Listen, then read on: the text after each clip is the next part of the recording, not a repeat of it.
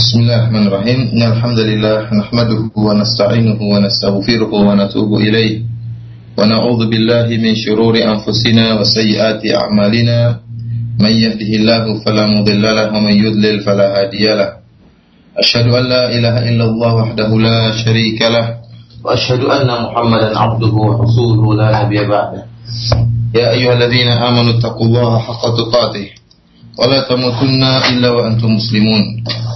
يا أيها الناس اتقوا ربكم الذي خلقكم من نفس واحدة وخلق منها زوجها وبث منهما رجالا كثيرا ونساء. واتقوا الله الذي تساءلون به والأرحام. إن الله كان عليكم رقيبا. يا أيها الذين آمنوا اتقوا الله وقولوا قولا سديدا. يصلح لكم أعمالكم ويغفر لكم ذنوبكم. ومن يطع الله ورسوله فقد فاز فوزا عظيما أما بعد فإن أحسن الكلام كلام الله خير الهدي هدي محمد صلى الله عليه وسلم وشر الأمور محدثاتها فإن كل محدثة بدعة وكل بدعة ضلالة وكل ضلالة في النار Ikhwani fillah wa akhwati para pendengar Radio Roja dimanapun anda berada Pada pertemuan yang terakhir, pertemuan yang lalu Kita telah menyinggung tentang bagaimana dakwah Nabi Shallallahu Alaihi Wasallam ya. Pertama kali diperintahkan oleh Allah Subhanahu Wa Taala yaitu Nabi Shallallahu Alaihi Wasallam berdakwah dengan secara sir dengan secara sembunyi-sembunyi ya. Sehingga uh, masuklah beberapa uh, orang uh, ke dalam Islam di antaranya Khadijah radhiyallahu taala anha kemudian Ali bin Abi Thalib ya kemudian uh, Abu Bakar radhiyallahu taala anhu yang kemudian Abu Bakar radhiyallahu taala anhu sangat giat dalam berdakwah sehingga akhirnya uh, dakwahnya berhasil dan beberapa orang semakin banyak masuk dalam Islam dan dakwah secara sembunyi-sembunyi ini atau secara sir ini berlangsung selama kurang lebih tiga tahun ya. Jadi dakwah secara sembunyi-sembunyi dan masing-masing berdakwah Abu Bakar berdakwah kemudian setiap orang yang mendengar dakwah dari Nabi SAW bergerak sendiri-sendiri untuk menyeru yang lainnya kepada Islam. Sehingga akhirnya berkumpullah jamaah kaum muslimin tatkala itu. Setelah melewati tiga tahun, ya maka datanglah atau tibalah perintah Allah Subhanahu Wa Taala agar Nabi Shallallahu Alaihi Wasallam menyeru orang-orang Quraisy untuk masuk Islam dengan secara terang-terangan. Pertama kali ayat turun yang berkaitan tentang dakwah secara terang-terangan yaitu firman Allah Subhanahu wa taala, "Wa anzir ashiratakal aqrabin." Allah Subhanahu wa taala, "Wahai Muhammad, ya, peringatkanlah kerabat-kerabatmu terdekat." Ini adalah salah satu perintah Allah Subhanahu wa taala agar Nabi sallallahu alaihi wasallam mulai berdakwah secara terang-terangan. Akan tapi Nabi sallallahu alaihi wasallam memulai dakwahnya dengan menyeru karib kerabatnya yang terdekat. Nabi sallallahu alaihi wasallam tatkala mulai dakwahnya dengan terang-terangan, Nabi sallallahu alaihi wasallam tidak menyebutkan nama-nama sahabat yang sudah masuk Islam. Beliau tetap menyembunyikan nama-nama sahabat tersebut. Karena seandainya orang-orang kafir Quraisy akhirnya tidak suka dan benci dengan dakwah Nabi sallallahu alaihi wasallam, Seandainya mereka tahu siapa orang-orang yang telah masuk Islam, maka mereka akan segera uh, menyakiti ya atau mengganggu orang-orang para sahabat yang telah masuk Islam. Oleh karenanya di antara hikmah tatkala Nabi SAW mulai dakwahnya secara terang-terangan, Nabi SAW tidak menyebutkan nama-nama sahabat yang telah masuk Islam dan Nabi SAW tidak menjelaskan bagaimana mereka bisa mengikuti dakwah Nabi SAW. Maka tatkala turun firman Allah Subhanahu wa taala wa anzir ashiratakal akrabin. Wahai Muhammad, peringatkanlah peringatkanlah kerabat-kerabatmu terdekat. Ibn Abbas radhiyallahu taala anhu meriwayatkan tatkala turun firman Allah wa anzir ashiratakal akrabin itu surat Syu'ara ayat 14. Sa'ada Nabi sallallahu alaihi wasallam ala Safa faja'ala yunadi ya. Tatkala turun ayat ini maka Nabi sallallahu alaihi wasallam pun segera naik di atas bukit Sofa. Itu bukit yang terkenal yang berada dekat dengan uh, uh, dengan Ka'bah. Maka Nabi SAW pun naik di atas bukit Sofa, kemudian dia pun menyeru dengan berkata, Ya Sobaha, ya, ya Sobaha. Itu merupakan kalimat panggilan yang dilakukan oleh orang-orang orang-orang Quraisy ya untuk mengumpulkan orang-orang Quraisy. Ya Sabaha.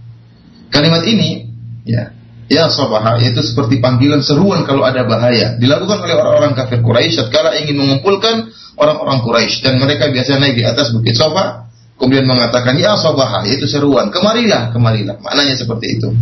Namun orang-orang kafir Quraisy tatkala menggunakan kalimat ini ya sabaha ya mereka membuka baju mereka. Kemudian mereka menaburkan pasir ke tubuh mereka sebagai tanda agar berkumpul orang-orang dan bahwasanya akan ada bahaya yang datang. Dan ini ditiru oleh Nabi Shallallahu Alaihi Wasallam cara ini. Hanya saja Nabi Shallallahu Alaihi Wasallam tidak membuka bajunya dan tidak uh, menaburkan tanah ke tubuhnya atau menaburkan pasir ke tubuhnya. Oleh karenanya sebagian ulama mengatakan meskipun uslub ini metode ini adalah metodenya orang kafir, jika ter ternyata metode metode tersebut bermanfaat dan tidak bertentangan dengan syariat Islam, maka tidak mengapa untuk diikuti. Lihatlah Nabi Shallallahu Alaihi Wasallam tatkala ingin mengumpulkan orang-orang kafir Quraisy, maka beliau mengikuti metode mereka dengan berteriak di atas Jabal Sofa, di atas bukit Sofa sambil berkata, Ya Sobaha, Ya Sobaha. Maka orang-orang pun segera berkumpul tatkala itu. Bahkan Nabi Shallallahu Alaihi Wasallam memanggil masing-masing kabilah, masing-masing uh, kerabat beliau. Ya, beliau mengatakan, Ya Bani Fihr, Ya Bani Adi, Ya, beliau menyebutkan kabilah-kabilah yang uh, kembali kepada kabilah Quraisy. Semua sehingga akhirnya mereka berkumpul. Kalau tidak ada seorang yang bisa datang menghadiri panggilan Nabi Shallallahu Alaihi Wasallam, ya maka maka dia pun mengutus utusan untuk bisa menghadiri panggilan Nabi Shallallahu Alaihi Wasallam. Bagaimana tidak mereka kaget dengan panggilan Nabi Shallallahu Alaihi Wasallam? Panggilannya panggilan peringatan, ya sobaha. Panggilan yang biasa digunakan untuk memperingatkan akan adanya bahaya. Kemudian siapa yang memanggil? Yang memanggil Nabi Shallallahu Alaihi Wasallam Muhammad yang terkenal di kalangan mereka sebagai Al-Amin, orang yang sangat terpercaya. Tatkala mereka mendengar suara Muhammad dengan perkataan Ya Sobaha di atas Jabal Sofa, maka seluruhnya datang berkumpul.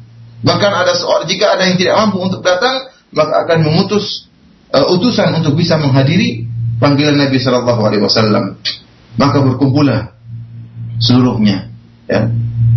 Bahkan e, disebutkan di antara kalimat Nabi Shallallahu Alaihi Wasallam tatkala itu, ya Nabi Shallallahu Alaihi Wasallam e, mengatakan kepada mereka, datanglah paman-paman Nabi ya, seluruh paman Nabi, anaknya Abdul Muttalib datang berkumpul menghadiri panggilan Nabi Shallallahu Alaihi Wasallam di antara mereka adalah Abu Lahab dan orang-orang Quraisy yang lainnya. Maka apa kata Nabi Shallallahu Alaihi Wasallam kepada mereka? Kata Nabi, "Aru'aitukum law akhbartukum anna khailan bil wadi. Turidu an tughira alaikum. Akuntum musaddiqi. Wahai kaumku jika aku kabarkan kepada kalian bahwasanya ada pasukan berkuda yang datang dari lembah dan ingin menyerang kalian secara tiba-tiba apakah kalian akan membenarkan perkataanku? Dalam uh, riwayat yang lain Rasulullah sallallahu alaihi wasallam berkata aru'aitum in akhbartukum anna khailan takhruj min safi hadzal jabal akuntum musaddiqi wahai kaumku kalau aku kabarkan kepada kalian bahwasanya ada pasukan perang yang datang dari kaki bukit ingin menyerang kalian apa kalian membenarkan membenarkan perkataanku? Qalu ma jarrabna alaika kadiba. Maka mereka seluruhnya sepakat serentak mengatakan kami tidak pernah mengetahui engkau berdusta wahai Muhammad. Ya ini adalah mukadimah yang dilakukan oleh Nabi Nabi mengabarkan kepada mereka, kalau saya kabarkan kepada kalian akan ada bahaya yang datang. Ya, bahwasanya ada pasukan perang yang akan menyerang kalian tiba-tiba. Pasukan berkuda yang datang dari kaki bukit dan ingin menyerang kalian tiba-tiba. Apa kalian mendengar membenarkan perkataanku? Mereka mengatakan benar. Kalau begitu kata Nabi Shallallahu Alaihi Wasallam, kalau kalian selalu membenarkan perkataanku dan tidak pernah mengetahui aku pernah berdosa, kalian mengetahui kejujuranku, apa kata Nabi Shallallahu Alaihi Wasallam? Fa inni nadhirul lakum baina yaday adzabin syadid. Baina yaday adzabin syadid.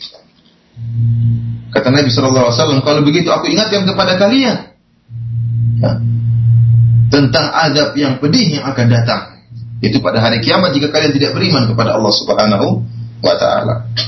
Tatkala mendengar perkataan Nabi ini, bahwasanya Nabi mengumpulkan mereka hanya untuk mengingatkan akan adanya adab yang pedih di hari kiamat kelak ya, yang akan menimpa mereka jika mereka tidak beriman kepada Allah Subhanahu wa taala. Maka apa kata Abu Lahab? Siapa Abu Lahab? Ikhwani fillah wa tifiddin azani Allah wa iyyakum. Para pendengar radio yang dimuliakan oleh Allah Subhanahu wa taala. Abu Lahab paman Nabi sendiri. Paman Nabi, ya. Saudara ayah Nabi sallallahu alaihi wasallam. Bukan orang lain yang kemudian mencela Nabi sallallahu alaihi wasallam yang pertama kali mencela dan menentang dakwah Nabi bukan orang lain, tetapi kerabat yang paling dekat, paman Nabi sendiri. Apa kata Abu Lahab? Tabban lak sa'iral yaum. Ali hadza jama'tana. Kata Abu Lahab, celaka engkau Ya, wahai Muhammad, celaka engkau seluruh hari. Ya. Celaka engkau. Alihada jama'atana. Apa karena hanya ini engkau kumpulkan kami? Bayangkan orang-orang kafir Quraisy tatkala mendengar seruan Nabi sallallahu alaihi wasallam, ya sabaha, ya, seruan yang sangat mengejutkan. Ya, mereka mengira ada bahaya yang akan datang, ada pasukan perang yang akan menyerang mereka. Tiba-tiba Nabi jelaskan bahwasanya saya kumpulkan kalian untuk saya ingatkan kepada kalian akan bahaya adab yang sangat pedih di hadapan kalian. Akhirnya Abu Lahab pun ngamuk dan berkata, Ali ada jamaat ana. Apa karena hanya masalah ini engkau kumpulkan kami? Celaka engkau wahai Muhammad. Maka tatkala itu turunlah firman Allah Subhanahu wa taala, "Tabbat yada abi lahab wa tabb, ma aghna anhu maluhu wa ma kasab." Sayasla naran dzata lahab. Ya, kata Allah Subhanahu wa taala, celaka dua tangan Abi Lahab ma aghna anhu maluhu wa ma kasab. Ya. Ya, tidak akan berguna baginya harta yang dia kumpulkan yang dia usahakan.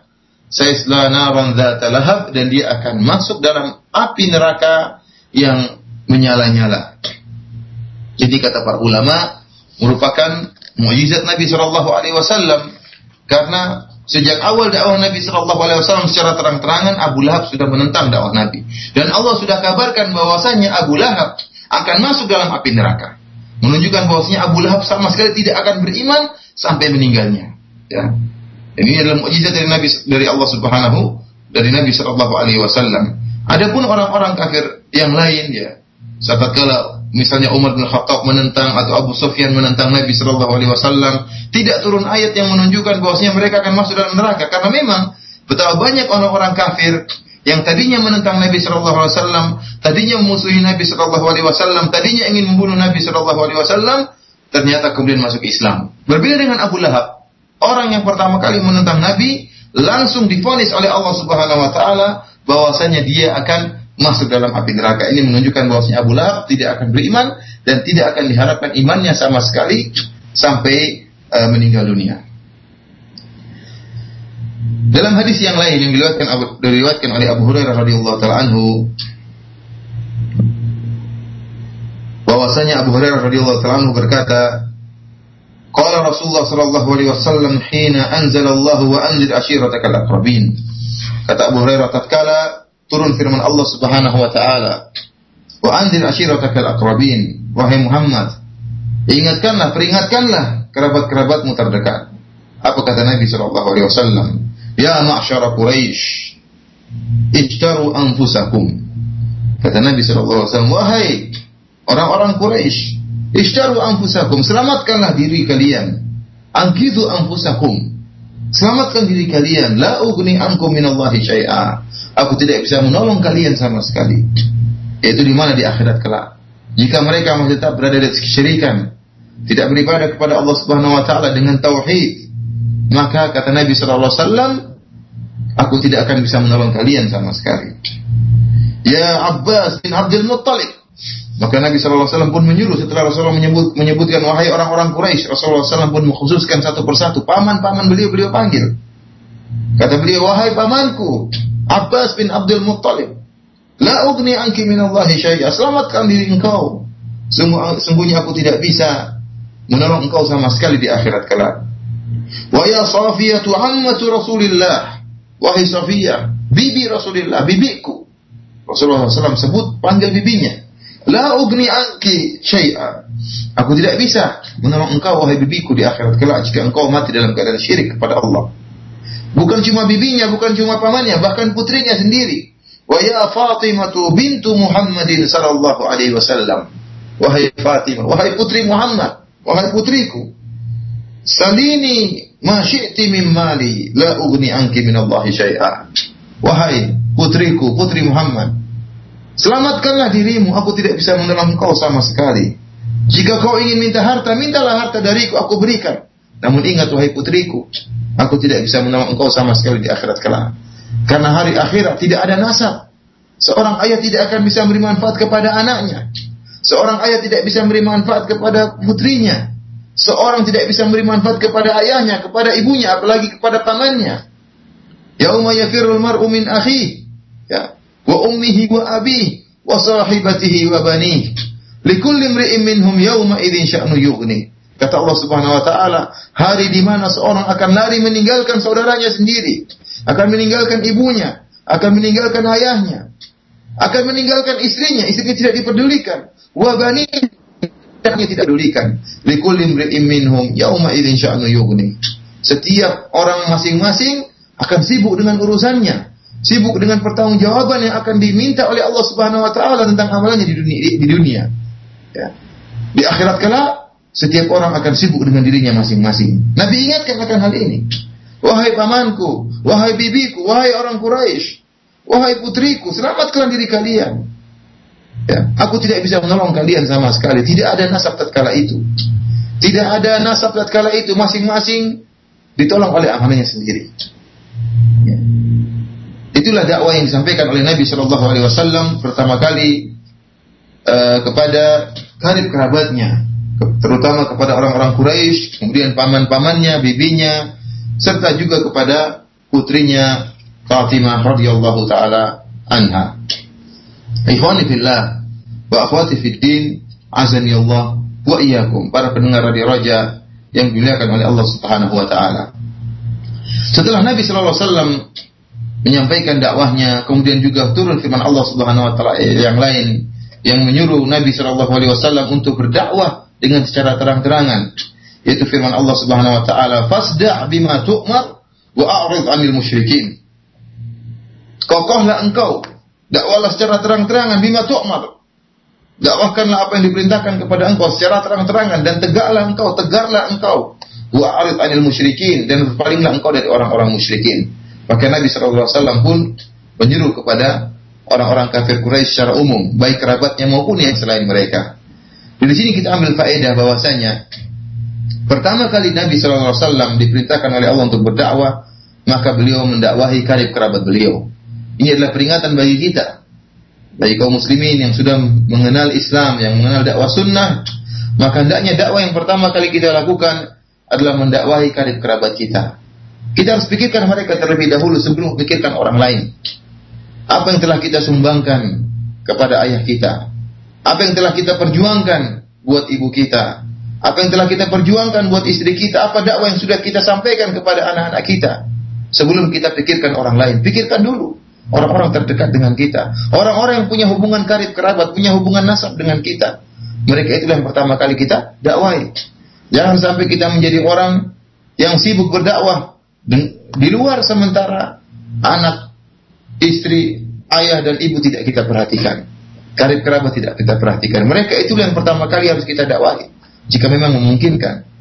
Memang terkadang ada kondisi seorang tidak memungkinkan untuk mendakwahi karib kerabatnya. Namun kalau memang memungkinkan untuk berdakwah, maka yang pertama kali kita dakwah adalah karib kerabat kita, baru kemudian orang secara umum. Sebagaimana Nabi Wasallam, Allah pertama kali perintahkan wa anzir ashiratakal akrabin. Peringatkanlah karib kerabat engkau wahai Muhammad. Baru kemudian Allah turunkan firman Allah, fasda' bima tu'mar wa a'rid 'anil musyrikin. Tegarlah engkau dengan perintah Allah Subhanahu wa taala wa a'rid 'anil musyrikin dan berpalinglah engkau dari orang-orang musyrikin. Disebut oleh sebagian ulama bahwasanya ya pertama kali dakwah Nabi Shallallahu Alaihi Wasallam tatkala sampai kepada orang-orang kafir Quraisy, maka pertama kali mereka tidak ambil peduli. Mereka menyangka bahwasanya Nabi mendakwakan suatu dakwah yang biasa, sebagaimana dakwah-dakwah yang pernah diserukan oleh orang-orang sebelum Nabi Wasallam dari kalangan orang-orang Arab.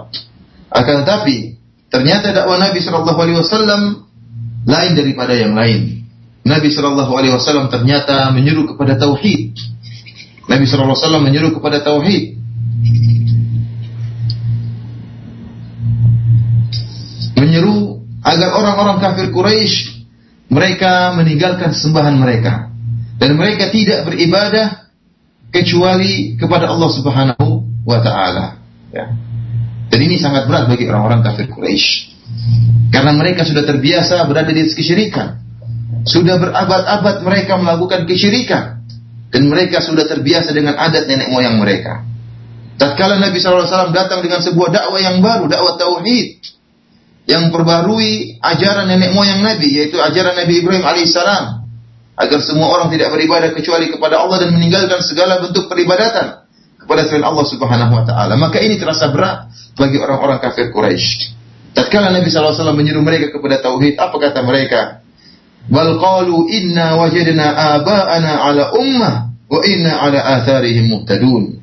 Inilah dalil mereka. Kata mereka yang kami telah mendapati nenek moyang kami, bapak-bapak kami, mbah-mbah kami berada di atas suatu ajaran.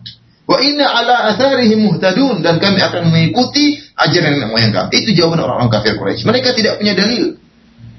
Tidak punya dalil untuk membantah Nabi karena Nabi SAW mendakwakan suatu hal yang benar, mendakwakan hak kebenaran. Mereka tidak punya dalil untuk membantah Nabi kecuali mereka berkata, ini ajaran nenek moyang kami, tidak bisa kami tinggalkan. Dan inilah yang telah dialami oleh para nabi, bukan Nabi Muhammad saja. Bahkan nabi-nabi terdahulu juga demikian, mengalami kesulitan tatkala mendakwai kaumnya karena kaumnya tidak mau meninggalkan adat kebiasaan mereka. Wa kadzalika ma arsalna min qablika fi qaryatin min nadirin illa qala mutrafuha inna wajadna aba'ana ala ummah wa inna ala atharihim muqtadun. Kata Allah Subhanahu wa taala dan demikianlah tidaklah kami mengutus sebelum engkau wahai Muhammad, tidakkah kami mengutus seorang rasul pun ya sebagai pemberi peringatan pada sebuah negeri kecuali orang-orang kaya di antara mereka, orang-orang yang sombong di antara mereka akan berkata, "Inna wajadna aba'ana ala ummah." Kami mendapati mbah-mbah kami, mendapati bapak-bapak kami, mendapati nenek moyang kami berada di atas ajaran, di atas suatu agama, wa inna ala athari muqtadun dan kami akan mengikuti ajaran nenek moyang kami. Inilah per per permasalahan yang sangat berat, yaitu taklid seorang terhadap nenek moyang, ajaran nenek moyangnya keliru. Ini telah diingatkan oleh Al-Imam Ibnu Qayyim ya. rahimahullah dalam Madad Salikin bahwasanya ya, sulit memang bagi seorang hamba untuk keluar dari adat. Sulit. Kata Ibnu Qayyim memang sulit bagi seorang untuk bisa keluar dari adat dan betapa banyak adat yang beri kemudaratan kepada seorang. Adat yang jelek, adat yang buruk, baik yang berkaitan dengan tingkah laku, akhlak maupun berkaitan dengan akidah, keyakinan, yang akan beri kemudaratan kepada seorang tatkala kita ingat ini tidak mau tinggalkan adatnya. Tidak mau tinggalkan dengan adatnya. Kenapa sudah terbiasa dengan adat tersebut? Atau akan malu dengan kaumnya, malu. Kalau dia meninggalkan adatnya, dia akan malu.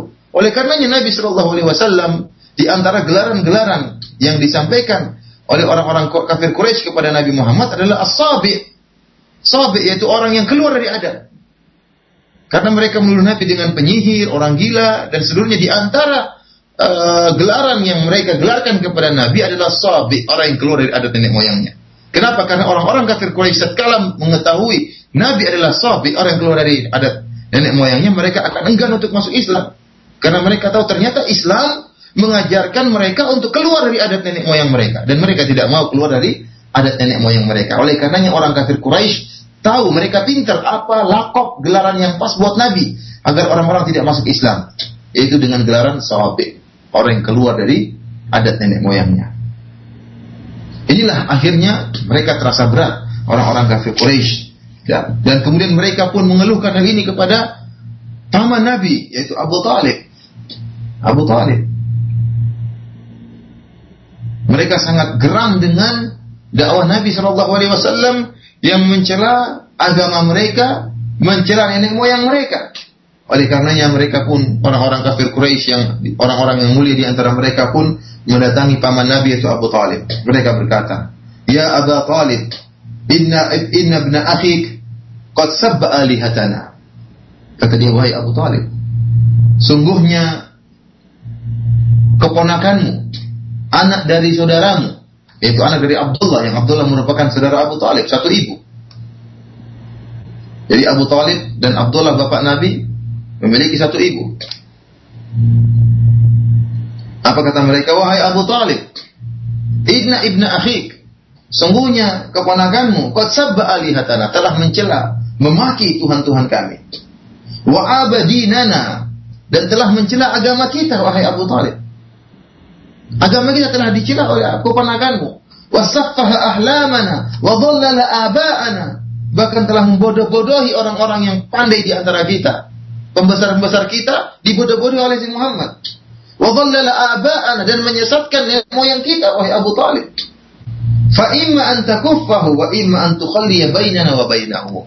Kalau begitu Abu Talib, hendaknya engkau berhentikan keponakanmu itu, Muhammad, berhentikan dia untuk tidak meneruskan dakwahnya, untuk tidak mencela sembahan kami dan tidak mencela nenek moyang kita dan tidak menyalah-nyalakan agama kita. Berhentikan dia wahai Abu Talib. Wa imma an tukhalliya bainana wa bainahu. Atau kalau tidak biarkan kami yang memberikan keponakanmu. Ya. Kenapa mereka tahu Abu Talib membela Nabi Muhammad SAW? Mereka tahu. Ya, sehingga mereka tidak bisa memberhentikan Nabi. Kenapa? Karena ada orang terkemuka, terpandang di kalangan kafir Quraisy yaitu Abu Talib yang membela Nabi Muhammad, yaitu paman Nabi sendiri Abu Talib. Akhirnya orang-orang kafir Quraisy sudah mendatangi Abu Talib. Minta agar Abu Talib menghentikan si Muhammad dari dakwahnya yang mengusik ketenangan mereka. Yang mengusik persatuan mereka. Karena mereka bersatu di atas kesyirikan. Datang Nabi untuk mengusik persatuan mereka. Datang Nabi Muhammad untuk mengusik ya ketentraman mereka di atas kesyirikan. Apa kata orang-orang kafir Quraisy kepada Abu Talib?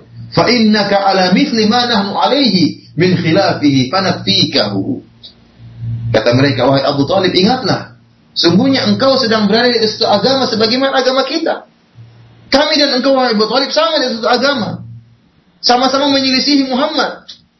Fanakfikahu kalau gitu kami ingin engkau memberhentikan dia. Kami cukupkan engkau untuk memberhentikan dia. Namun apa kata Abu Talib? Mereka dia hanya menjawab dengan kaulan raqiqan waraddahum raddan jamilan fansarafu anhu. Namun Abu Talib hanya menjawab dengan jawaban yang lembut, ya dengan jawaban yang baik, akhirnya mereka pun pergi dari Abu Talib. Inilah di antara hikmah kenapa Allah Subhanahu Wa Taala menjadikan Abu Talib tetap di atas kesyirikan sampai meninggal dunia. Sebagaimana dijelaskan oleh Ibnu Katsir rahimahullah.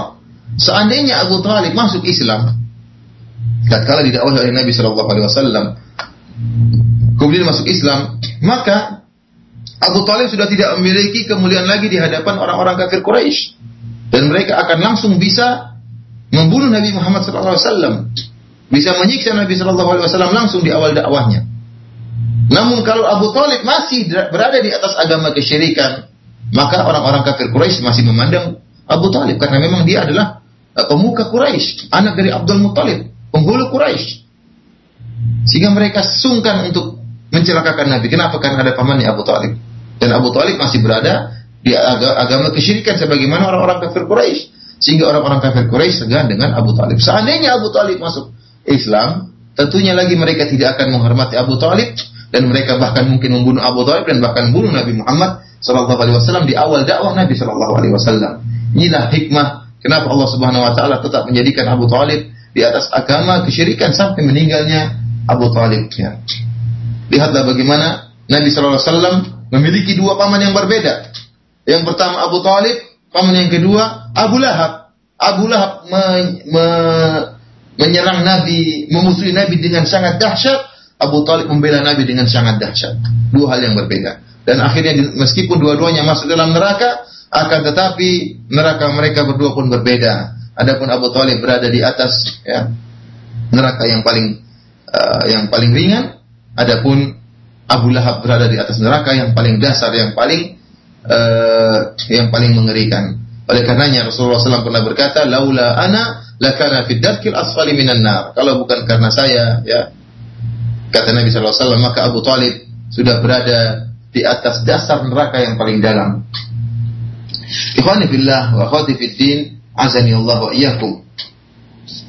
Oleh karena uh, orang-orang kafir Quraisy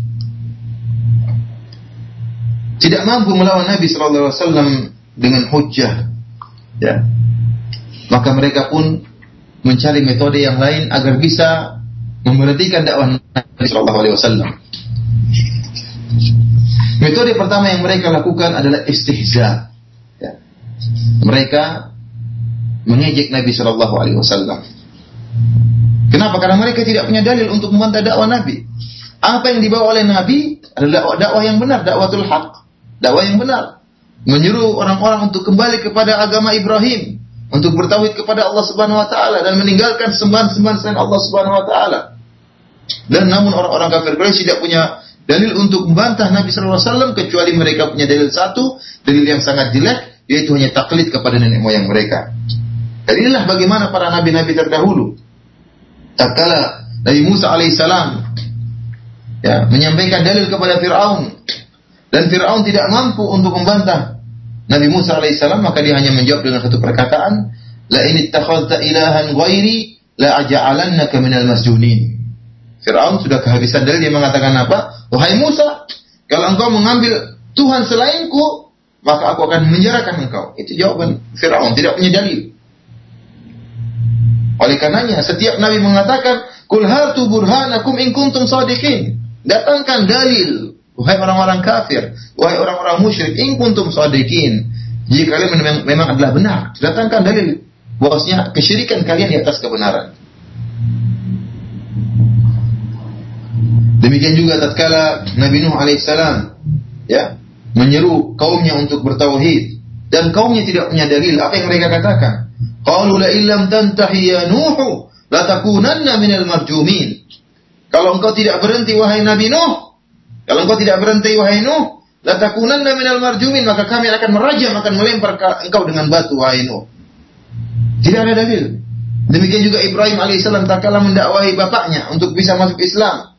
Bapaknya tidak punya dalil untuk membantah dakwah yang dibawa oleh Ibrahim. Karena dakwah yang dibawa oleh Ibrahim, dakwah tauhid. Apa kata ayahnya? Qala araghibun anta an alihati ya Ibrahim. Wahai Ibrahim, Apakah kau benci dengan sesembahan-sembahanku? La illam tantahi la arjumannak. Kalau kau tidak berhenti wahai Ibrahim saya akan rajam engkau, saya akan lempar engkau. Itu yang dialami oleh Nabi Ibrahim alaihissalam. Demikian juga kaum Shu'aib alaihissalam. Kaum Shu'aib tatkala tidak mampu untuk membantah dakwanya Nabi Shu'aib alaihissalam, apa kata mereka? Qalu ya Shu'aib, ma nafqahu katsiran mimma taqul. Wa inna lanaraka lanaraka fina dha'ifa. Walaula rahtuka la rajamnak wa ma anta alaihim alaina bi aziz. Kata mereka wahai Syuaib, kami tidak paham apa yang kau ucapkan. Ini keangkuhan mereka padahal mereka paham dakwah Nabi Syuaib itu dakwah yang mudah. Dakwah menyuruh kepada tauhid. Dakwah kita dakwah sunnah juga dakwah yang mudah, menyuruh kepada sunnah, menyuruh kepada tauhid, meninggalkan bid'ah, meninggalkan syirik, mudah. Namun sebagian orang mengatakan saya tidak paham itu apa itu apa dakwah mereka itu. Lihatlah bagaimana kaum Nabi Shu'aib mereka mengatakan, "Mana kau kathiran mimma taqul?" Kami tidak paham apa yang kau katakan wahai Shu'aib.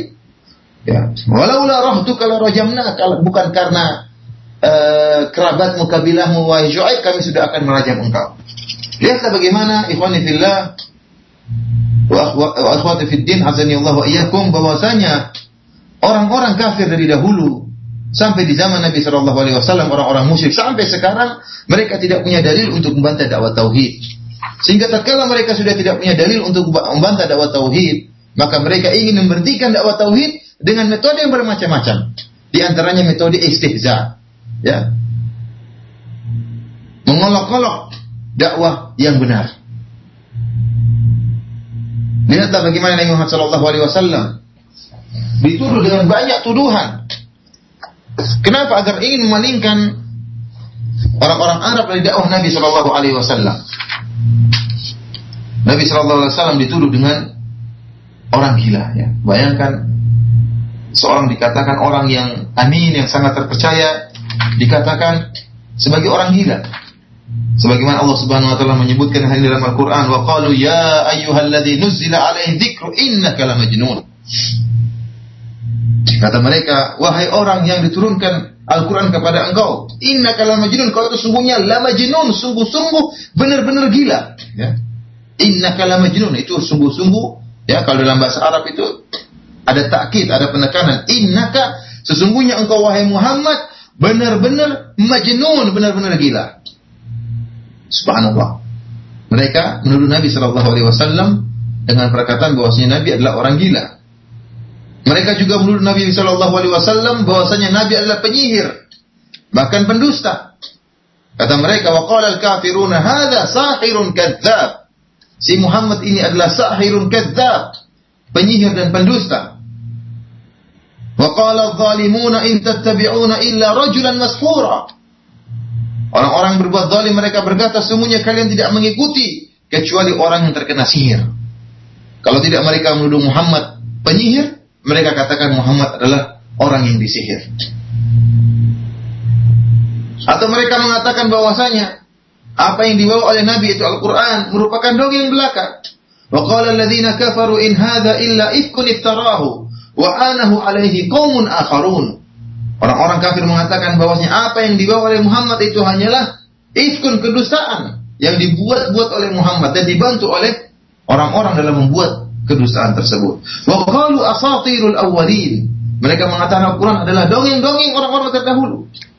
Subhanallah dengan berbanyak uh, betapa banyak gelaran yang paling buruk yang ada tatkala itu ditempelkan kepada Nabi Shallallahu Alaihi Wasallam. Tidak cukup itu, bahkan mereka memperolok-olok isi dakwah Nabi Shallallahu Alaihi Wasallam. Dan ini adalah suatu perkara yang berat. Sebelum dijelaskan oleh para ulama, seorang kalau orang itu rendah di kaumnya, orang rendahan, kalau diolok-olok mungkin dia biasa saja. Itu dengan tuduhan yang jelek-jelek dia biasa saja. Namun kalau seorang tersebutlah orang yang mulia, kemudian diolok-olok dengan olokan yang buruk, diberi gelaran dengan gelaran yang buruk, maka ini seakan menyakiti hatinya. Terasa berat baginya. Ya, sehingga rasa berat dari Nabi Shallallahu Alaihi Wasallam tatkala mendengar olok-olokan tersebut dan ejek-ejekan dari kaum musyrikin, tuduh-tuduhan, gelaran-gelaran yang ditempelkan kepada Nabi Wasallam ini terasa berat bagi Nabi Alaihi Wasallam. Dan mereka juga melakukan beberapa istihza kepada Nabi Shallallahu Alaihi Wasallam. Di antaranya misalnya uh, istihza celaan yang dilakukan oleh Abu Jahal, Fir'aun hadhil ummah, Fir'aunnya umat ini yaitu Abu Jahal. Tatkala Allah Subhanahu wa taala menyebutkan dalam Al-Qur'an mengancam mereka orang-orang kafir Quraisy dengan sajaratuz zakum, dengan pohon zakum yang akan merupakan jadi makanan bagi orang-orang yang masuk dalam api neraka. Maka tatkala Abu Jahal mendengar hal ini dia pun mengejek-ngejek, ya mengolok-olok Al-Qur'an. Kata dia, "Ya ma'syara Quraisy, tadruna ma syajaru zakum allati yukhawifukum biha Muhammad?" Kata Abu Jahal, ya, "Wahai orang-orang Quraisy, tahukah kalian apa itu pohon zakum yang Muhammad menakut-nakuti kalian dengan pohon tersebut? Qalula, kata mereka tidak, saya kami tidak tahu. Apa itu pohon zakum? Qala ajwatu yasrib. Itu hanya korma saja itu. Ya. Wallahi la ini tamakkanna minha ya la natazakkamna la natazakkamannaha tazakkuman kata dia demi Allah kalau seandainya ya kami dibolehkan untuk memungkinkan untuk makan sejahtera zakum, maka kami akan makan dengan sebanyak-banyaknya. Bayangkan kesombongan Abu Abu Jahal. Mana nih pohon zakum katanya saya akan makan. Karena dia tidak tahu apa hakikat dari pohon zakum. Bahkan mengejek-ngejek isi pohon zakum.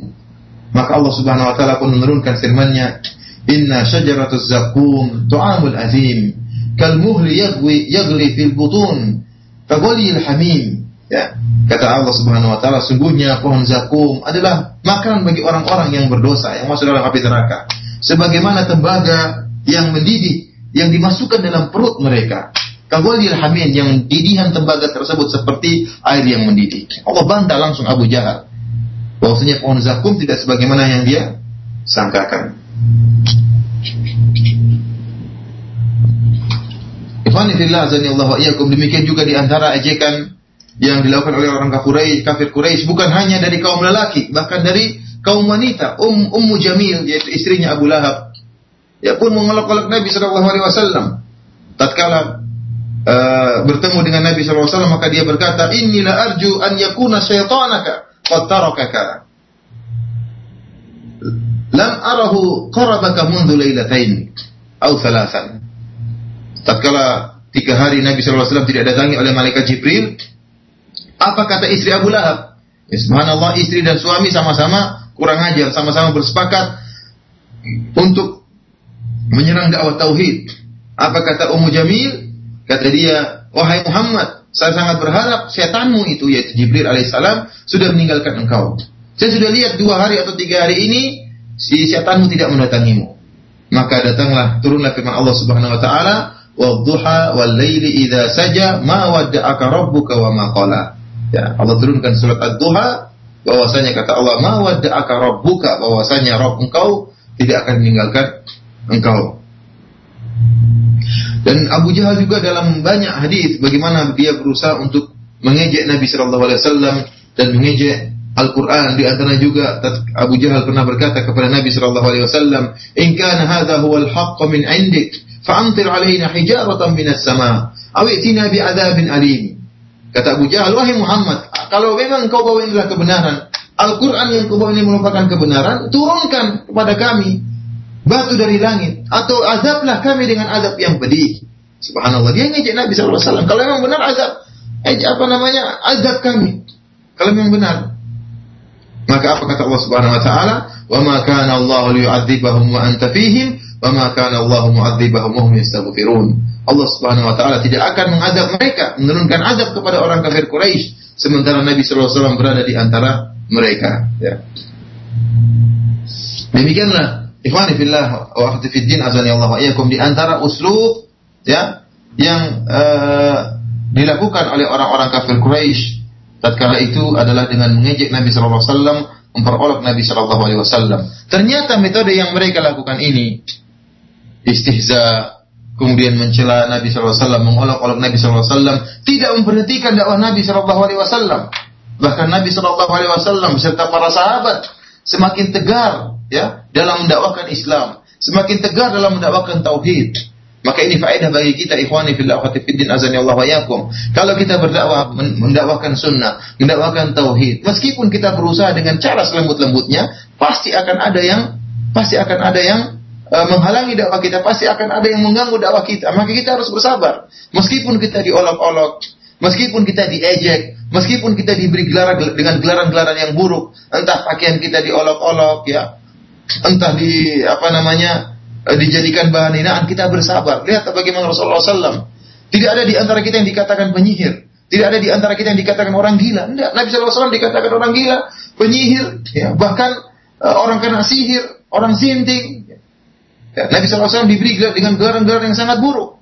Dihinakan dakwah Nabi Shallallahu Alaihi Wasallam, namun beliau tetap tegar. Demikian juga para sahabat tetap tegar. Dengan ketegaran itulah dakwah Islam bisa tersebar. Demikian juga kita. Kalau kita diperolok-olok, kita di hina-hina oleh masyarakat sekeliling kita. Ketahuilah mereka tidak tahu dengan hakikat dari dakwah kita. Kita harus bersabar. Kalau ingin dakwah kita tersebar, kita harus bersabar. Jangan kita terpancing emosi kemudian akhirnya mutung tidak mau lagi berdakwah atau memalingkan dakwah kita dari dakwah sunnah kepada dakwah yang bid'ah atau akhirnya bermujamalah membenarkan dakwah kesyirikan. Tidak. Kita tetap di atas dakwah tauhid dan tetap di atas dakwah sunnah meskipun orang-orang memperolok kita. Dengan kesabaran kita itulah maka Allah Subhanahu wa taala akan memudahkan tersebarnya Islam. Tatkala olok-olok yang dilakukan oleh orang-orang kafir Quraisy tidak memberhentikan dakwah Nabi Shallallahu Alaihi Wasallam, maka mereka pun mengambil cara yang lain. Metode yang lain adalah dengan dengan tindakan gangguan fisik, ya, dengan menyiksa sebagian sahabat, bahkan menyiksa Nabi Shallallahu Alaihi Wasallam. Dan ini banyak dilakukan oleh orang-orang kafir Quraisy. Jangankan para sahabat Nabi Shallallahu Alaihi Wasallam pun di, diganggu dengan gangguan fisik. Di antaranya dalam sebuah hadis yang diriwayatkan oleh Imam Al-Bukhari dari Abdullah bin Mas'ud radhiyallahu taala anhu, anna Nabi sallallahu alaihi wasallam kana yuskana yusalli 'inda al-bait wa Abu Jahal wa ashabuhu wa ashabun lahu julusun. Idh qala ba'dhum li ba'd. Ayyukum yaji'u bi salah jazuri bani fulan fayadhahu ala ya tatkala Nabi sallallahu alaihi wasallam sedang salat di Ka'bah tatkala itu Abu Jahal dan sahabat-sahabat yang sedang duduk melihat Nabi Shallallahu Alaihi Wasallam sholat. Tiba-tiba di antara mereka ada yang berkata, siapa di antara kalian yang bisa datang membawa isi perut ontanya Bani Fulan, kemudian meletakkannya di atas punggung si Muhammad kalau dia sedang sujud. Maka fanga asa asfal kaum, wa huwa bin Abi Mu'aid. Maka tatkala itu ada salah seorang di, antara mereka pun yang berdiri mengambil salah jazur, mengambil isi perut onta, yaitu Uqbah bin Abi Umaid. Mu'aid. Maka dia pun datang membawa salah jazur isi perut onta Kemudian dia menunggu. Fanadhara hatta idza sajada Nabi sallallahu alaihi wasallam wada'ahu ala dhahrihi wa baina katifaihi. Maka tatkala dia menunggu Nabi sallallahu alaihi wasallam sujud, tatkala Nabi sujud, maka dia pun meletakkan isi kotoran onta tadi, ya, apa isi perut onta tadi di atas pundak Nabi sallallahu alaihi wasallam, ya. Dan di atas uh, apa namanya dua uh, dua pundak yaitu di bagian leher Nabi sallallahu alaihi wasallam. Apa kata Ibnu Mas'ud? Wa ana anzuru la ugni syai'an. Aku hanya melihat apa yang mereka lakukan terhadap Nabi dan aku tidak bisa melakukan apa-apa. Faja'alu yathaqun wa Rasulullah sallallahu alaihi wasallam sajid la yarfa'u ra'sahu hatta ja'atu Fatimah. Maka mereka pun tatkala melihat pemandangan seperti itu orang-orang kafir Quraisy, Abu Jahal dan teman-temannya mereka pun tertawa terbahak-bahak melihat kondisi Nabi sujud dalam keadaan ada kotoran di atas pundaknya. Mereka tertawa terbahak-bahak. Terus Nabi SAW sujud. Dan Nabi SAW sama sekali tidak mengangkat kepalanya. Terus sabar dengan gangguan mereka sampai datang Fatimah. Dikabarkan kepada Fatimah apa yang telah dialami oleh ayahnya Muhammad SAW. Maka Fatimah pun keluar dari rumahnya untuk mendatangi Nabi SAW ayahnya kemudian membersihkan kotoran dari pundak ayahnya. Radiyallahu taala anha. An zahrihi farafa'a. Maka Fatimah pun menghilangkan kotoran dari pundak Rasulullah sallallahu alaihi wasallam. Maka Rasulullah sallallahu alaihi wasallam pun mengangkat kepalanya. Kemudian Rasulullah SAW setelah salat dia pun berdoa, Allahumma alaika bi Quraisy salah marrat. Rasulullah pun berdoa dengan isi orang-orang Quraisy ya Allah.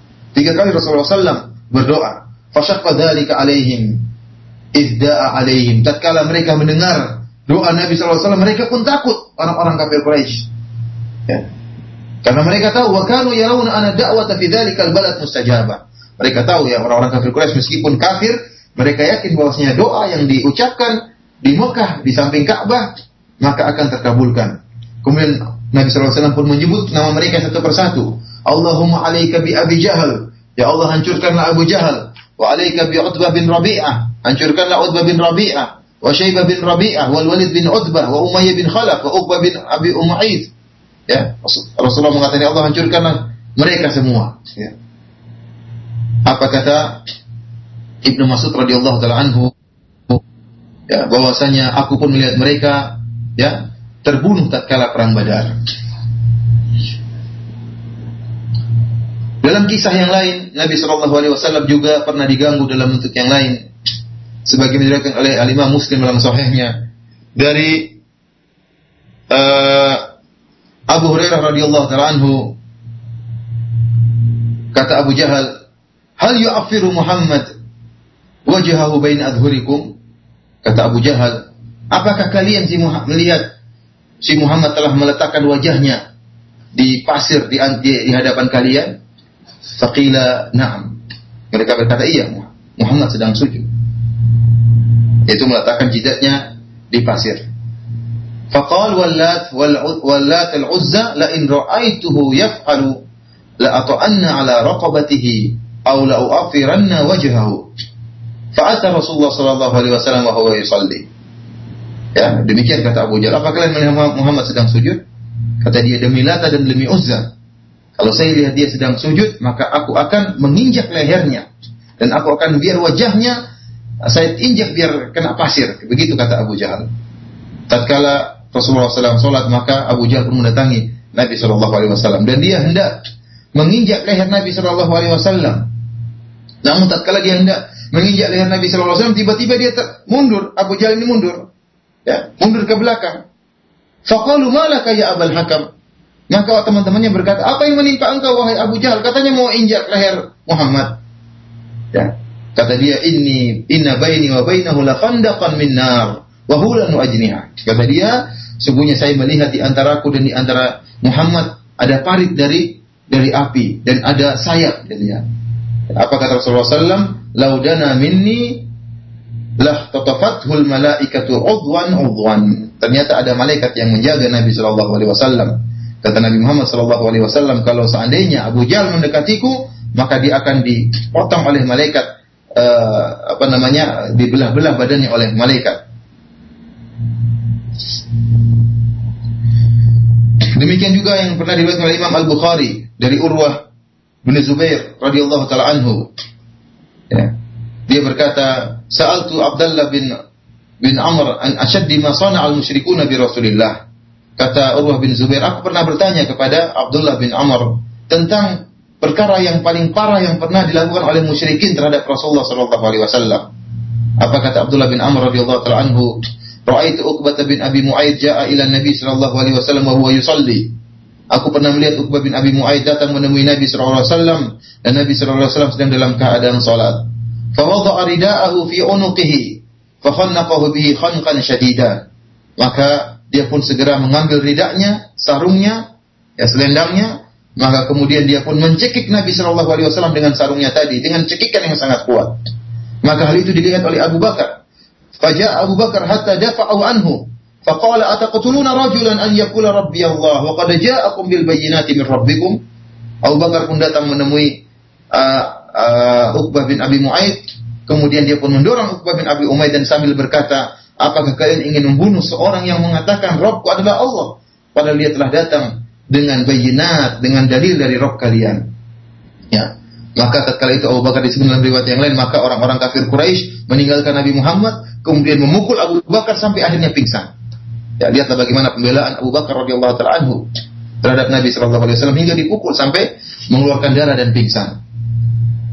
Demikian juga dalam kisah yang lain, Utbah bin Abi Lahab, anak uh, Utaibah bin Abi Lahab, anaknya dari Abu Lahab, pernah mengganggu Nabi sallallahu alaihi wasallam. Wa syaqqa Rasul, bahkan dia merobek bajunya Nabi sallallahu alaihi wasallam.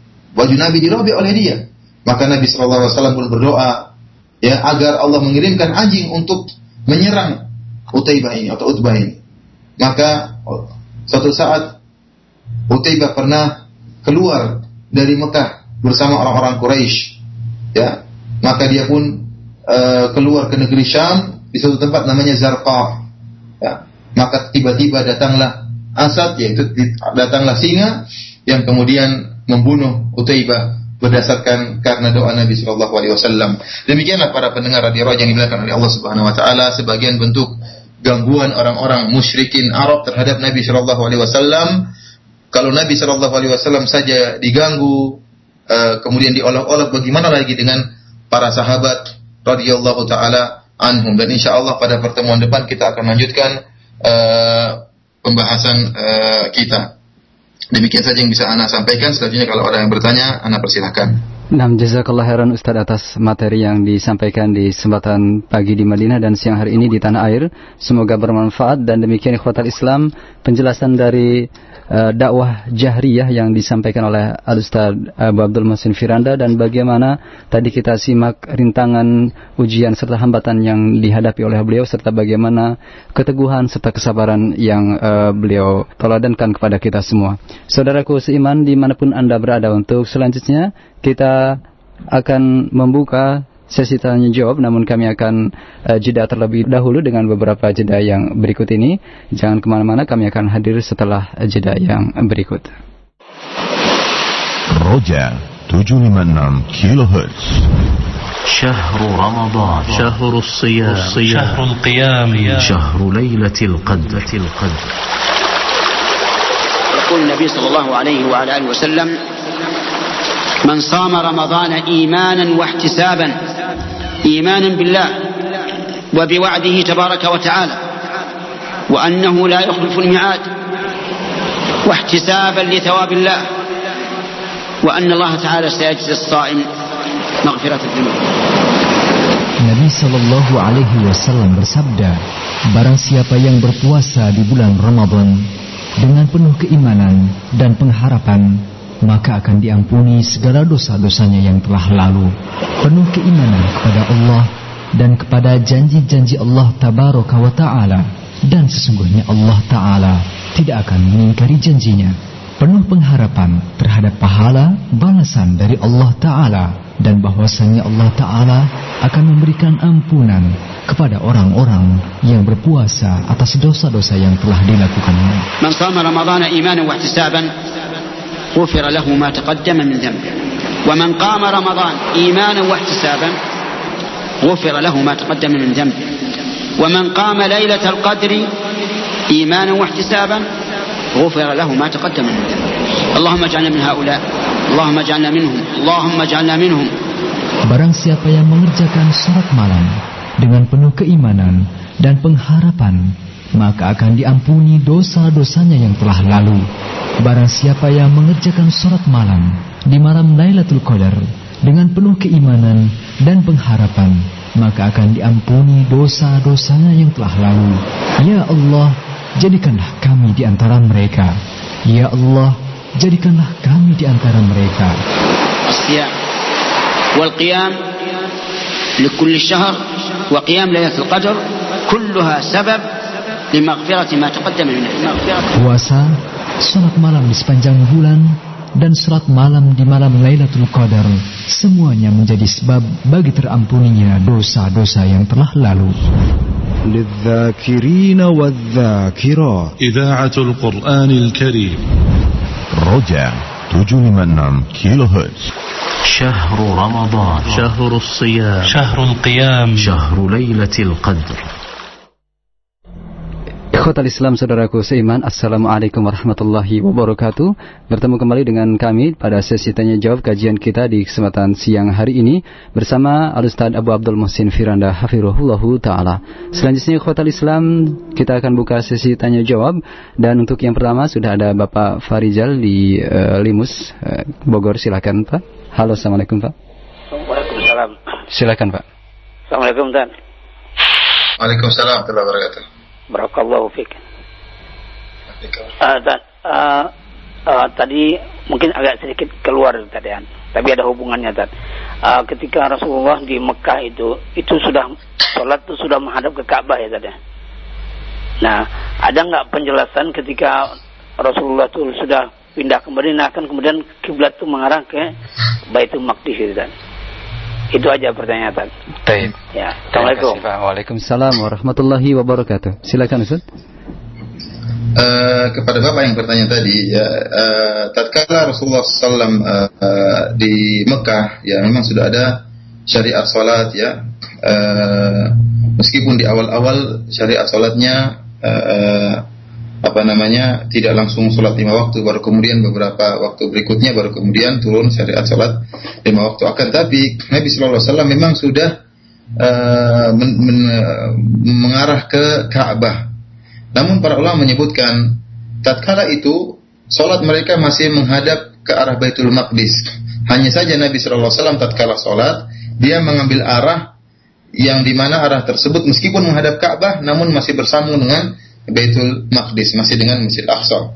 Jadi eh, apa namanya eh, arahnya eh, meskipun menghadap Ka'bah namun tidak berbalik dengan arah Baitul Maqdis tapi masih terus mengarah kepada Baitul Maqdis. Nabi Nabi sallallahu alaihi wasallam sengaja memilih arah tersebut, arah yang menghadap Ka'bah akan tapi juga menghadap langsung ke Baitul Setelah itu Rasulullah SAW setelah ber- eh, pergi ke Madinah kemudian eh, ada perubahan kiblat maka kemudian Nabi SAW pun mengharap kepada kiblat dan meninggalkan eh, menghadap eh, Baitul Maqdis. Allah Ta'ala bisawab itu yang anda pahami dari penjelasan para ulama bahwasanya memang sejak awal sudah mengarah kepada Baitul Maqdis akan tapi Nabi SAW sengaja menghadap Ka'bah jadi menjadikan antara Ka'bah dan Baitul Maqdis Ka'bah di antara Nabi dan Baitul Maqdis jadi menghadapnya tetap ke arah Baitul Maqdis meskipun sekalian menghadap Ka'bah Allah Ta'ala bisawab Baik, jazakallah khairan jawaban Ustaz dan berikut kami angkat dari penelpon kembali yang kedua ada Umu Umar di eh, Rawalumbu silakan Ibu. Assalamualaikum. Eh, berkaitan ini saya yang tadi saya sampaikan bahwa dibolehkan mengambil metode orang kafir tetapi tidak terkaitan eh, tidak bertentangan dengan syariat. Eh, kami mempunyai anak-anak kecil-kecil dan eh, mempunyai banyak masalah untuk dalam pendidikan untuk mereka. Kemudian eh, di sini eh, beberapa umat itu mempunyai eh, berinisiatif untuk memanggil psikolog untuk kita berkonsultasi apakah eh, cara ini dibolehkan. Tetapi eh, ada sebagian ah- umat yang lain tidak setuju dan mereka ber eh, eh, ca- eh, cara mereka kita terus meningkatkan keimanan kepada Allah, ketakwaan kepada Allah.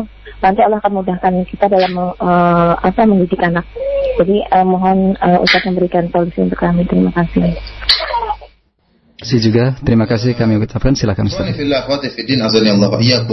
Eh, metode apa saja baik dari orang-orang kafir ataupun yang lainnya jika memang bermanfaat maka boleh kita eh, lakukan. Oleh karenanya para ulama menyebutkan yang dilarang itu tasyabuh dengan orang-orang kafir man tasyabbaha biqaumin fahuwa minhum.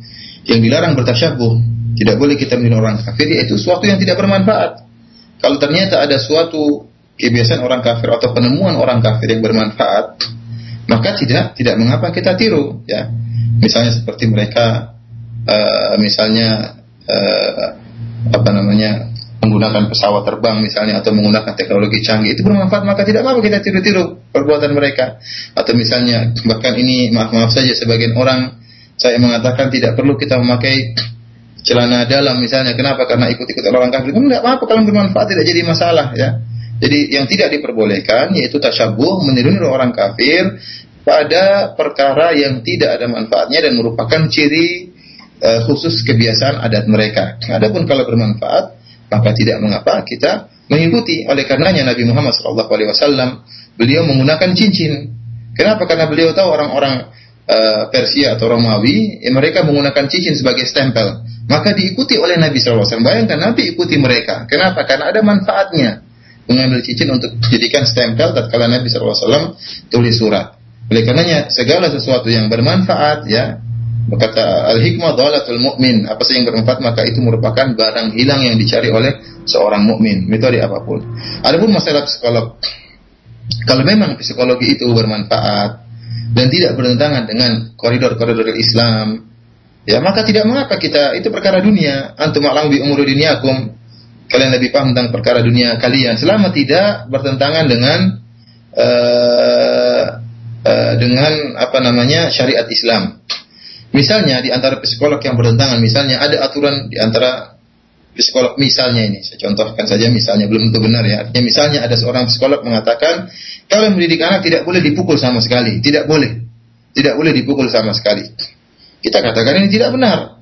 Rasulullah SAW mengatakan muru abna'akum bi salati wa hum sab'a sinin wadribuhum wa masyara sinin. Kata Nabi SAW perintahkanlah anak-anak kalian untuk uh, sholat dan mereka berumur tujuh tahun dan kalau sudah berumur 10 tahun tidak mau sholat dipukul ya. Jadi ada metode mukul terhadap anak-anak tentunya dengan pukulan yang mendidik. Bahkan bukan cuma anak-anak, seorang istri pun boleh dipukul sebagian firman Allah Subhanahu wa taala wadribuhun ya pukullah mereka para istri jika mereka tidak taat dan tidak patuh dan setelah setelah melewati nasihat dan hajar tidak juga patuh maka boleh dipukul dengan pukulan yang mendidik. Kalau psikolog ternyata mengatakan tidak boleh dipukul sama sekali, kita katakan ajaran ini tidak sesuai dengan syariat Islam.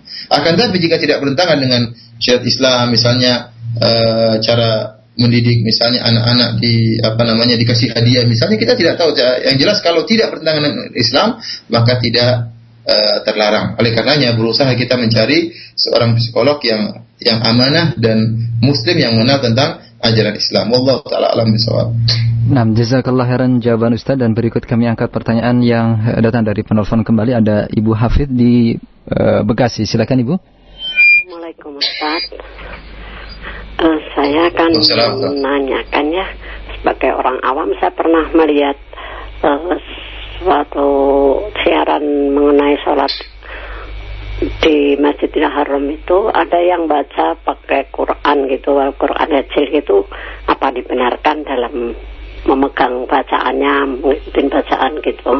Terus bagi, keduanya bagi makmum atau imam ibu tadi yang ibu maksud? Bagaimana? Bukan dari jamaah. Ya makmum ya. Ya hmm. makmum hmm. itu. Terus ada lagi mengenai asmaul sunnah ini kapan dihafalkan atau dibaca karena faedahnya kan sesuai di surat al-araf itu kan disebutkan kebaikannya gitu. Di kapan kita membacanya? Jadi umpama sebagai orang awam atau masih dalam telah belajar gini membaca itu boleh nggak umpama menghafalkan surat-surat Al-Quran yang belum hafal dibaca untuk sholat gitu dengan membawa Quran gitu. Sekian, Assalamualaikum warahmatullahi wabarakatuh. Waalaikumsalam warahmatullahi wabarakatuh. Jika uh, dibolehkan ya rukhsah bagi seorang imam yang tidak um, apa namanya punya hafalan yang banyak dalam sholat-sholat sunnah, ya boleh bagi dia untuk baca Al-Quran. Dia megang mushaf, kemudian baca melalui mushaf, uh, namun bukan sholat wajib ya, karena Salat wajib faqra'u ma tayassara minal Qur'an. Baca bacalah yang mudah kalau salat wajib. Salat sunnah seperti salat tarawih, yang kita butuh untuk berlezat-lezat dengan lamanya berdiri sholat di hadapan Allah Subhanahu wa taala, tulul qunut, itu lamanya berdiri kita sangat berharap demikian. Jika sang imam ternyata hanya menghafal uh, setengah dari 30 juz ya atau seperempat dari 30 juz ya, tentunya dia akan ulang-ulang Sama birabbin setiap rakaat ini tentunya kurang berfaedah ya. Oleh karenanya diperbolehkan bagi seorang imam yang terutamanya terutama di kaumnya tidak uh, di antara makmum tidak ada yang memiliki hafalan yang banyak, maka boleh bagi sang imam untuk memegang mushaf dan membaca dari mushaf agar para makmum bisa lebih lama untuk berdiri tatkala sholat malam. Ini rukhsah yang disebut oleh para ulama dan datang dari sebagian salaf ya. Uh, kemudian uh, adapun makmum ya para ulama berfatwa di antara Syekh Utsaimin rahimahullah bahwasanya makmum tidak perlu membaca Al-Quran. Karena tidak butuh bagi dia yang butuh hanyalah imam. Oleh karena seorang yang uh, sebagai imam atau sholat sendirian munfaridan, boleh bagi dia untuk pegang Al-Quran. Adapun makmum, maka tidak perlu dia baca Al-Quran. Karena tidak ada kebutuhan tatkala itu. Karena tidak ada kebutuhan yang butuh adalah imamnya. Adapun makmum, yang butuh adalah mendengarkan dan menyimak apa yang dibaca oleh uh, sang imam. Jadi tidak perlu dia pegang Al-Quran. Bahkan Syekh Utsaimin mengatakan karena kalau dia baca Al-Quran dia akan melakukan gerakan-gerakan yang tidak diperlukan seperti membuka lembaran Quran, kemudian gerakan matanya mengikuti uh, gerakan bacaan Quran ini semua adalah uh, hukumnya makruh dan tidak diperbolehkan berbeda dengan sang imam yang memang butuh untuk membaca agar bisa lebih uh, membuat para makmum sholat lebih lebih lama. Atau seorang yang sholat munfarid sholat sholat sendirian boleh bagi dia untuk memegang Al-Quran tatkala sholat malam Allah taala alam bisawab. Nah, jazakallah khairan Ustaz dan uh, berikut kami angkat pertanyaan dari pesan singkat dari uh, saudara Imron di Lampung yang bertanya, Ustaz uh, uh, bagaimanakah dengan beberapa kelompok yang mempunyai pemahaman bahwasanya pada saat ini berada pada tingkat dakwah seriah sehingga tidak perlu uh, melaksanakan sholat dan melaksanakan beberapa ketentuan syariat di dalam Islam. Mohon penjelasannya jazakallah khairan. Ini sudah kita jelaskan pada pertemuan yang lalu. Bagaimana Syria? Syria sudah selesai tiga tahun, 1014 abad yang lalu, zaman Nabi SAW tatkala berdakwah tiga tahun. Setelah itu, Rasulullah SAW dakwahnya jahriyah, ya. jahriyah, ya. Bahkan tatkala masih orang-orang kafir Quraisy masih menguasai kota Mekah. Nabi SAW sudah berdakwah dengan dakwah jahriyah. Sebagaimana tadi kita jelaskan, dakwah Syriahnya berlangsung selama tiga tahun. Setelah itu Rasulullah SAW dakwah dengan dakwah jahriyah. Meskipun Rasulullah SAW belum uh, berpindah ke Madinah. Meskipun uh, masih banyak patung yang ada di Ka'bah. Meskipun Mekah masih dikuasai orang-orang kafir Quraisy. Meskipun yang ditegakkan adalah hukum-hukum selain hukum-hukum Allah Subhanahu wa taala. Terus bagaimana dikatakan sekarang uh, masih dakwah Syria apalagi kelaziman dari itu kemudian tidak melaksanakan uh, salat.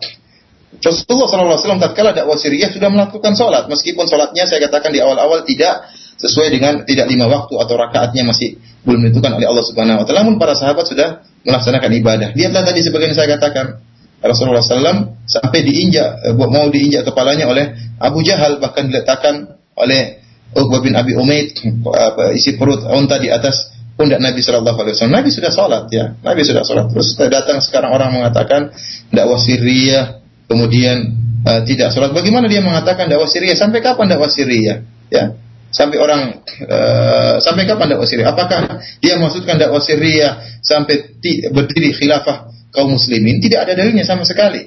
Ya, tidak ada dalilnya sama sekali. Pemerintah sudah ada, pemerintah Indonesia sudah ada dan sudah tegak. Ya, meskipun belum sempurna uh, pelaksanaan hukum Islam, namun pemerintahnya Muslim, ya, presidennya Muslim, ya, dan uh, dakwah alhamdulillah tidak tidak apa tidak terlarang. Kita bisa dakwah dengan uh, sebebas-bebasnya ya. Alhamdulillah. Lantas kenapa kita harus sirriyah? Harus sembunyi-sembunyi. Kenapa? Sementara orang-orang kafir orang-orang Nasrani orang-orang Yahudi mereka berdakwah dengan terang-terangan sementara kita berdakwah di balik di bawah dalam apa seperti katak dalam tempurung dalam selokan tidak ada faedahnya. Gimana orang bisa mengenal Islam? Bagaimana orang bisa menerapkan Islam kalau sholat saja tidak diterapkan, buat apa Al-Quran?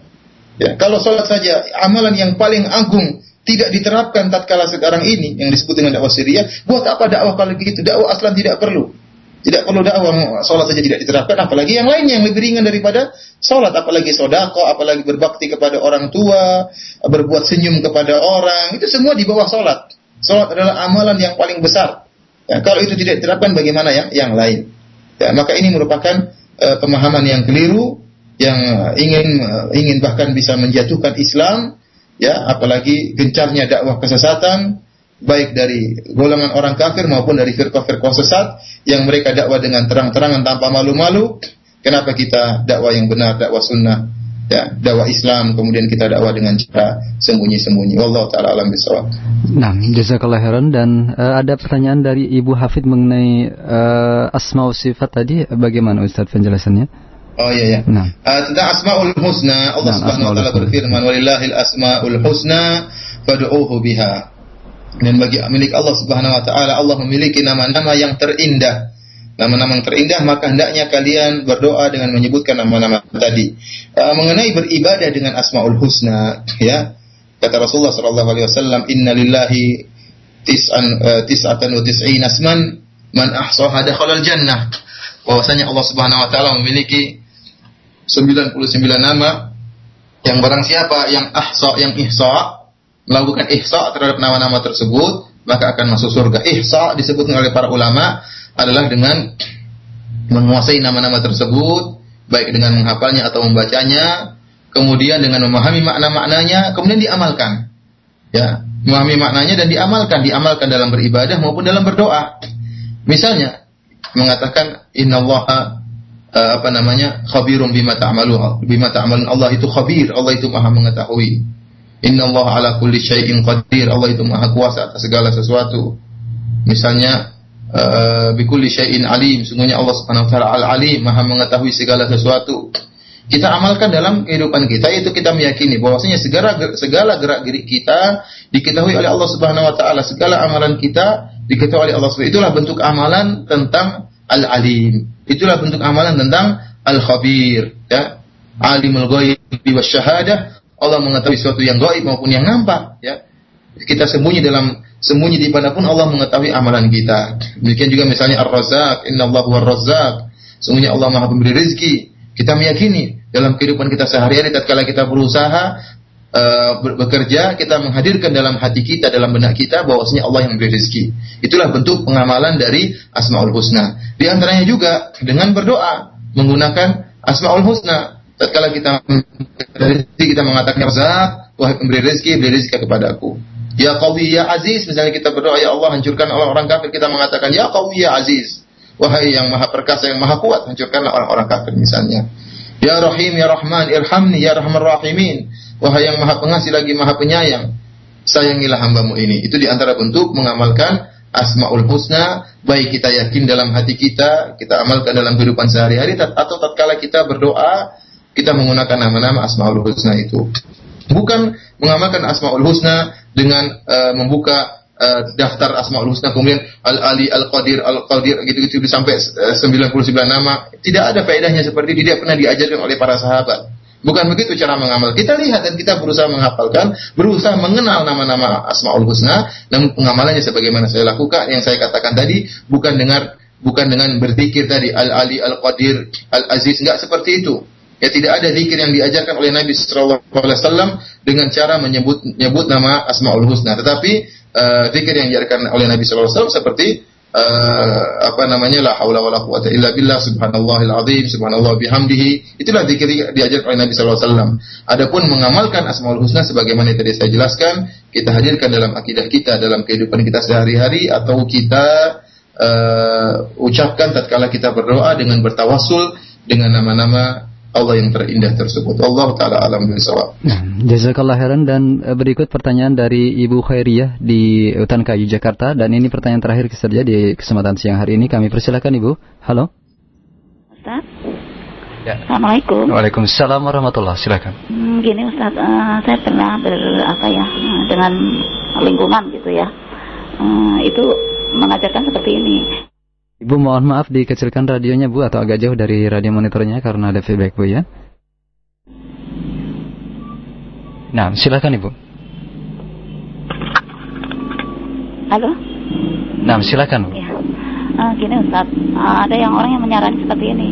Kamu boleh uh, menuntut ilmu uh, sesuai dengan yang katanya sesuai dengan sunnah dan Al-Quran dan sunnah. Cuman kamu harus bisa memilih dan memilah.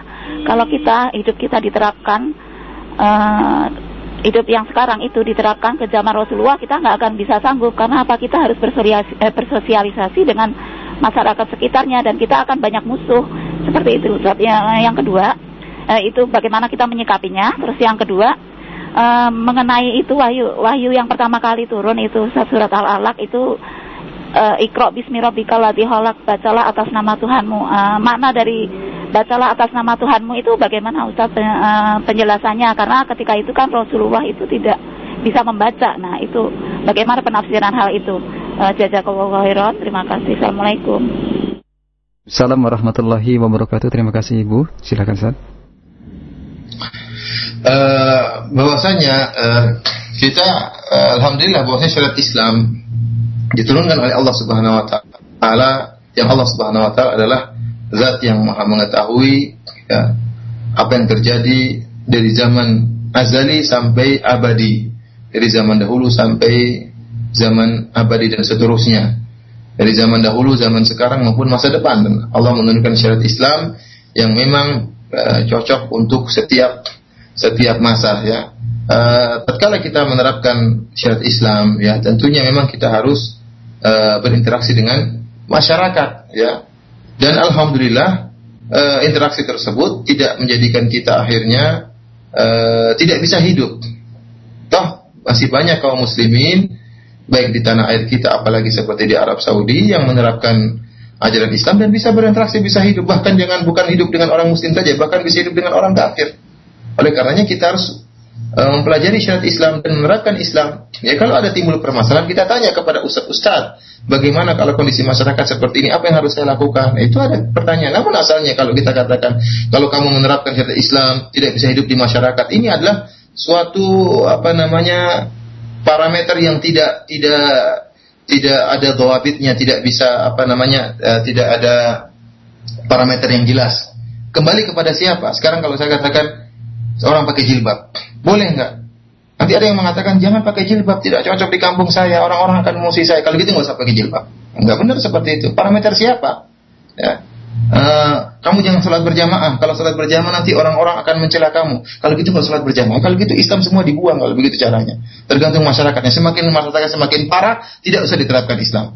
Ya, semakin parah. Belum kalau kita masuk di daerah orang-orang kafir, tinggal bersama orang kafir. Kamu jangan uh, terapkan Islam nanti orang-orang kafir pada mencela kamu. Seperti itu namanya merusak Islam. Justru kita ini ingin merubah kondisi. Kita ingin merubah kondisi masyarakat yang orang kafir kita ingin Islam kan? Orang Islam Islamnya kurang beres tidak mengenal sunnah. Kita ingin menjadikan mereka mengenal sunnah dengan menerapkan Islam. Dan memang terkadang timbul permasalahan, timbul cemak, cemoohan, timbul celaan. Nabi SAW juga demikian sebagaimana saya jelaskan tadi dalam dakwah jahriyah. Nabi SAW berdakwah jahriyah dimusuhi orang-orang kafir. Namun beliau tetap bertahan dan tegak. Fasda bima tu'mar kata Allah tegarlah engkau di atas perintah Allah Subhanahu wa taala.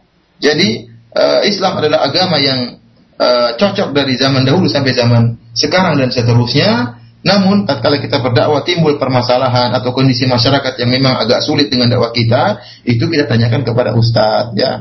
Ibu di Jakarta bisa ibu tanyakan kepada Ustaz saya di Jakarta, Ustaz Badrul Salam, Ustaz Yazid, Ustaz Abdul Hakim Abdad, ya Ustaz, Ustaz yang senior. Tanya kepada mereka bagaimana menghadapi kondisi masyarakat yang yang ada karena mereka lebih banyak pengalaman ya. Kalau ibu tinggal di Irian Jaya bisa tanya kepada saya ya bagaimana uh, menghadapi kondisi masyarakat di sana. Akan tapi uh, masing-masing tempat ya ada ustaz-ustaz yang lebih mengerti kondisinya dan saya katakan tadi bahwasanya uh, kondisi masyarakat tidak mengkondisikan kita sehingga meninggalkan syariat Islam, tapi kita yang berusaha mengkondisikan mereka ya. Namun tetap dengan tetap melihat maslahat dan mudarat untuk melihat maslahat dan mudarat bisa dikonsultasikan kepada uh, para ustadz demikian saja uh, ya, berkaitan sampaikan. berkaitan dengan pertanyaan kedua Ustaz mengenai penjelasan bacalah dengan menyebut nama Tuhan nah ya maksudnya ikra bismi rabbikal ladzi khalaq yaitu uh, bacalah dengan uh, dengan menyebut nama Tuhanmu. Itu bismillah ya. Nama Tuhan kita sebutkan bismillah baru kita mem, uh, membaca ya. Meskipun Nabi SAW makanya kita kalau Nabi SAW diperintahkan dia mengatakan ma qari. Aku tidak bisa baca. Kemudian akhirnya di eh, di apa namanya didiktikan oleh Jibril alaihissalam. Didiktekan kepada Nabi sallallahu alaihi wasallam sehingga Nabi sallallahu alaihi wasallam melantunkan sebagaimana lantunan Jibril alaihissalam dan itu disebut disebut dengan uh, membaca. Jadi Qiraatul Quran ya dalam bahasa Arab qiraatul Quran membaca Al-Quran tidak mesti dengan memandang tulisan Al-Quran ya dengan hafalan juga disebut dengan membaca Al-Quran tilawatul Quran jadi Nabi SAW meskipun bacanya dengan mengikuti Nabi dengan mengikuti malaikat Jibril juga dikatakan uh, membaca yaitu dengan meniru apa yang telah diucapkan Jibril alaihissalam. Iqra bismi rabbikal ladzi khalaq, bacalah dengan menyebut nama Tuhanmu yang menciptakan maka kita tatkala membaca kita bilang bismillah sehingga bacaan kita bermanfaat dan sehingga bacaan kita bisa kita amalkan. Berbeda dengan orang yang membaca hanya asal baca kemudian